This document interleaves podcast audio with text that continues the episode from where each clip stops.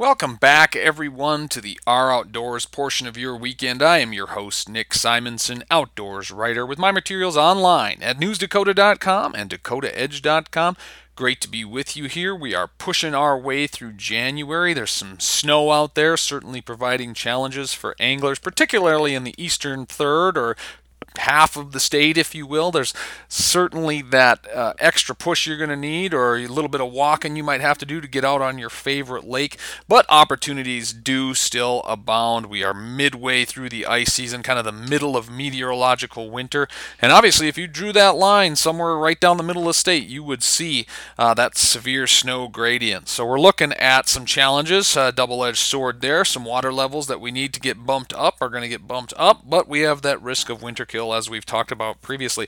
But as for now, there are good opportunities to get out there and do some ice fishing because we have so many plentiful prairie lakes that will likely be sustained by those high waters, but also threatened by this heavy amount of snow. But while you can get out there while the getting's good, so many great perch fisheries. We've talked about a lot of these small lakes that have been stocked over the past 10, 15, 20 years that have developed into first name lakes. You just had to say the word and folks will be there. And there's a lot of nice perch to be caught. And one of the big reasons for that is these lakes that are coming online in the last five or 10 years are new lakes and they provide great forage for perch only fisheries. So if we don't have that two tier with the walleye and the pike, those perch tend to do extremely well. And there's a lot of science and a lot of fun biology behind all of that. And there are some tips hidden in that biology that will help you find those lakes that could give you a chance to catch some of those true jumbo perch. And for that,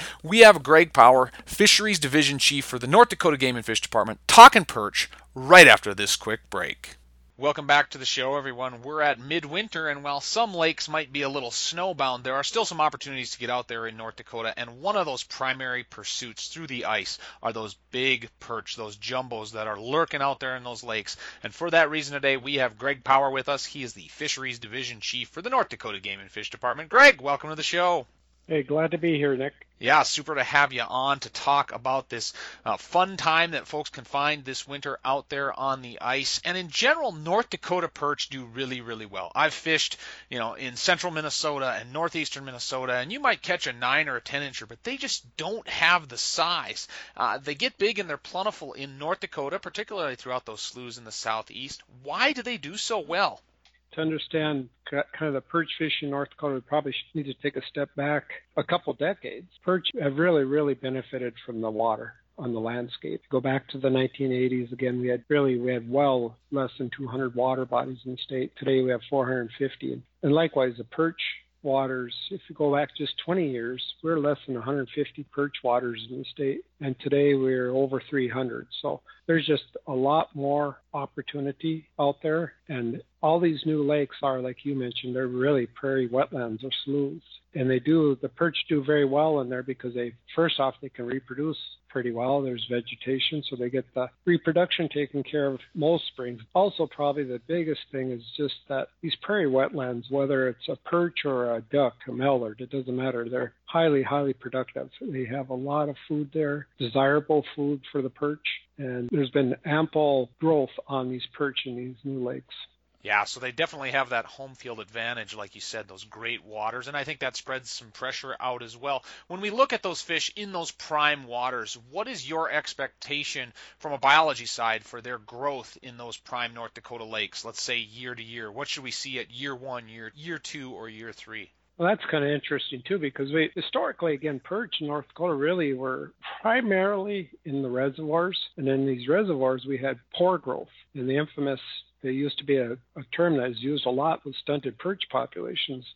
So we spent a lot of time moving perch all these reservoirs into new waters, but we didn't have many new waters then to move them to. But their growth was poor. Now these new prairie lakes have uh, excellent growth. You know that first year though, they're nothing exceptional. It could be as little as two inches, probably three to four on average, and then but usually it's years one, two, three that they take advantage of that invertebrate base in these sloughs and really have that excellent growth. But perch, they're not long lived even in Devil's Lake, even in the heyday of Devil's Lake, an eight-year-old perch is pretty old. They're not like our walleye populations, other species. So usually by years four or five, they're starting to they're becoming senior citizens pretty quick. At what point would you expect a perch to hit that kind of magic 12 inch mark? Again, it's going to vary, uh, you know, upon the lake, but we'll see it in uh, maybe not four, but five years. But they that's another thing about perch. You cannot really stockpile perch, not like some species that you you limit the take, angler take, harvest from a lake, and you're going to just continually see lots of 12 inch perch. That's not necessarily the case. You have a good year class, works its way through, and again, they're because they're relatively short lived. They may those 12 inch perch with or without anglers on that water may only be there well, a couple years, then they're gone. Sure, that makes sense, and folks should take advantage where they can. Talking with Greg Power, Fisheries Division Chief of the North Dakota Game and Fish Department.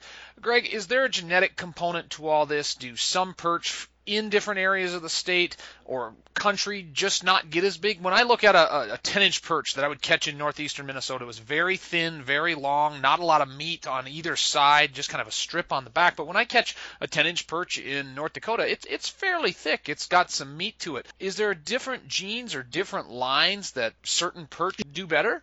I don't think so. I don't, at least not in North Dakota. We have not done any any detailed genetic work, but we have moved perch around throughout the state for 50 plus years. In fact, uh, it'd be interesting, but I wouldn't be too surprised if a lot of these fish you catch out in prairie today, their their great great grandparents came from Blacktail Dam north of Williston, for example, because there was a period of 10 or more years we moved a lot of perch out of that small lake. I think it's way more about groceries how well they're fed than they are uh, genetic makeup. Sure. Let's talk about that. Let's talk about the environment there. Uh, what do perch eat that really gets them growing? What is like the forage of choice, and, and what should anglers be looking for in a lake where, hey, that lake is going to produce perch because it has item X in it? It's probably more than one diet out there. Well, they'll eat leeches, they'll eat dragonfly, damselfly larvae. A lot of these lakes have a whole lot of different critters in there. Uh, stoneflies, mayflies, they're larvae now. And even gammarus, freshwater shrimp. And to a small degree, you gotta be careful with this one, fathead minnows. Sometimes the perch, if it's a young of the year, fathead minnows, they'll eat on them too. But there's a real challenge though, with minnows and perch.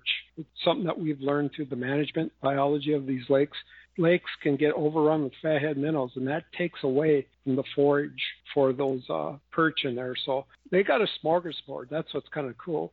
And again, these prairie lakes provide it. They are that's a gourmet delight out there for many of the perch. You can't really key in on one species necessarily, though. Sure, all of the perch listening right now, their mouths are watering. Uh, when we think about it, uh, some of these prairie lakes where it's just perch, perch are the primary uh, fish species in there, like you said, above maybe fathead minnows. But what in those lakes where pike and walleye are also present, do you see that impacting how big perch can get, or does that kind of change the, the population structure of perch in a particular lake where it's two tiered? Well, it gets gets a little bit complicated kind of fast uh, with perch lakes. If you got a new prairie lake that just flooded out, let's say, and had nothing in there for fish, including no fathead minnows, those are the perfect ingredients for you know a super perch fishery down the road because there's no competition with those fatheads. That's usually not the case. There's usually some fatheads in there, and they start to take over the lake in time. Uh, they'll do better than perch over the long haul. And what we've done with fish management now, especially in the last 10, 15 years, is we've gone into these lakes and introduced walleye. And what the walleye do is they've done a pretty good job of cropping down the fathead minnows and kind of reopens up a little niche there for the perch. So although maybe they're not going to be as abundant as they once were, you'll still see fair, you know, pretty decent numbers of perch in these walleye lakes, but also good size. Pike, that's a different story. Pike, you know, pike are quite the predator, and they'll take everything and anything out there. And they do tend to crop down the, the top end size of perch. For, as a general rule, you don't get really good perch populations if there's pike present in that water body when we look at North Dakota, a lot of these prairie perch fisheries are winter access only. There's no uh, developed access. There's only perch in them. So a lot of folks only focus on ice activity, and the perch are pretty reliable under the ice all season and all day. There's a, it's a good midday bite in a lot of them. What makes perch a willing biter on the ice, particularly in winter and during the day? I think that's the popularity of perch. There's lots of perch in some waters there's good quality perch, but you get them. You're exactly right. They'll bite all day. Unlike that walleye bite, which tends to be that crepuscular, you know, twilight bite. Perch, you can catch them all day, and, and they're fun to catch. So that's just their dynamics of the perch populations that they they're aggressive during the day. If you ever spend a night on a perch lake, it gets pretty slow during the dark. You'll catch a few, but nothing like during the daylight. Yeah, better to fire up the lantern and play some pinochle. Wrapping up here with Greg Power, Fisheries Division Chief, North Dakota Game and Fish Department. Finally, we're coming up on 40 years for the North Dakota state record, which was caught in March 1982, two pounds 15 ounces. Does that record fall anytime soon? If so, when and where? To get that state record size, you're you're talking over 15, six, probably for sure 16 inch perch. And we've had some lakes that have had pretty good bites on 14 plus inch perch. You know, there might have been hundreds of them taken all of a given lake, and we still haven't seen that record fall. We're, we're pushing that, you know, that two and a half pound range. That's been fairly common. There's been lakes that have been producing that type of fish now for 15 years. And at one time, everybody thought it'd be Devil's Lake, but it could be a prairie pothole. Personally, there's a lake down by Wishek called Green Lake someday I think the state record could come from that lake. It's not a high density population of perch. There aren't a lot of perch in there, but the top end in that lake tend to be really big perch. Um, it does winter kill. That's a weird thing on that one is it does winter kill every five or so years. It's you you reset everything, but it does put out some big perch on the top end. So who knows? I mean, the good news is, again, we got 300 waters out there. There's probably 30 to 50 of those waters that have perch certainly in that 14 inch range. So there's a possibility in, in probably 20 different counties in North Dakota right now. Yeah, that's amazing. I can hear people packing up their augers and flipping up their sheds and getting them into their trucks and ready to head out there. Greg, we thank you so much for the insight on this incredible fishing that we are sitting in the middle of here in this time. Thank you for the work that you do to keep it going, and most importantly, thanks so much for being on the show. You bet, Nick. So, some great information there from Greg. Grab your rods, find those lakes, get out there, and get after those awesome perch opportunities we have in North Dakota. And if you do, I'll see you in our outdoors.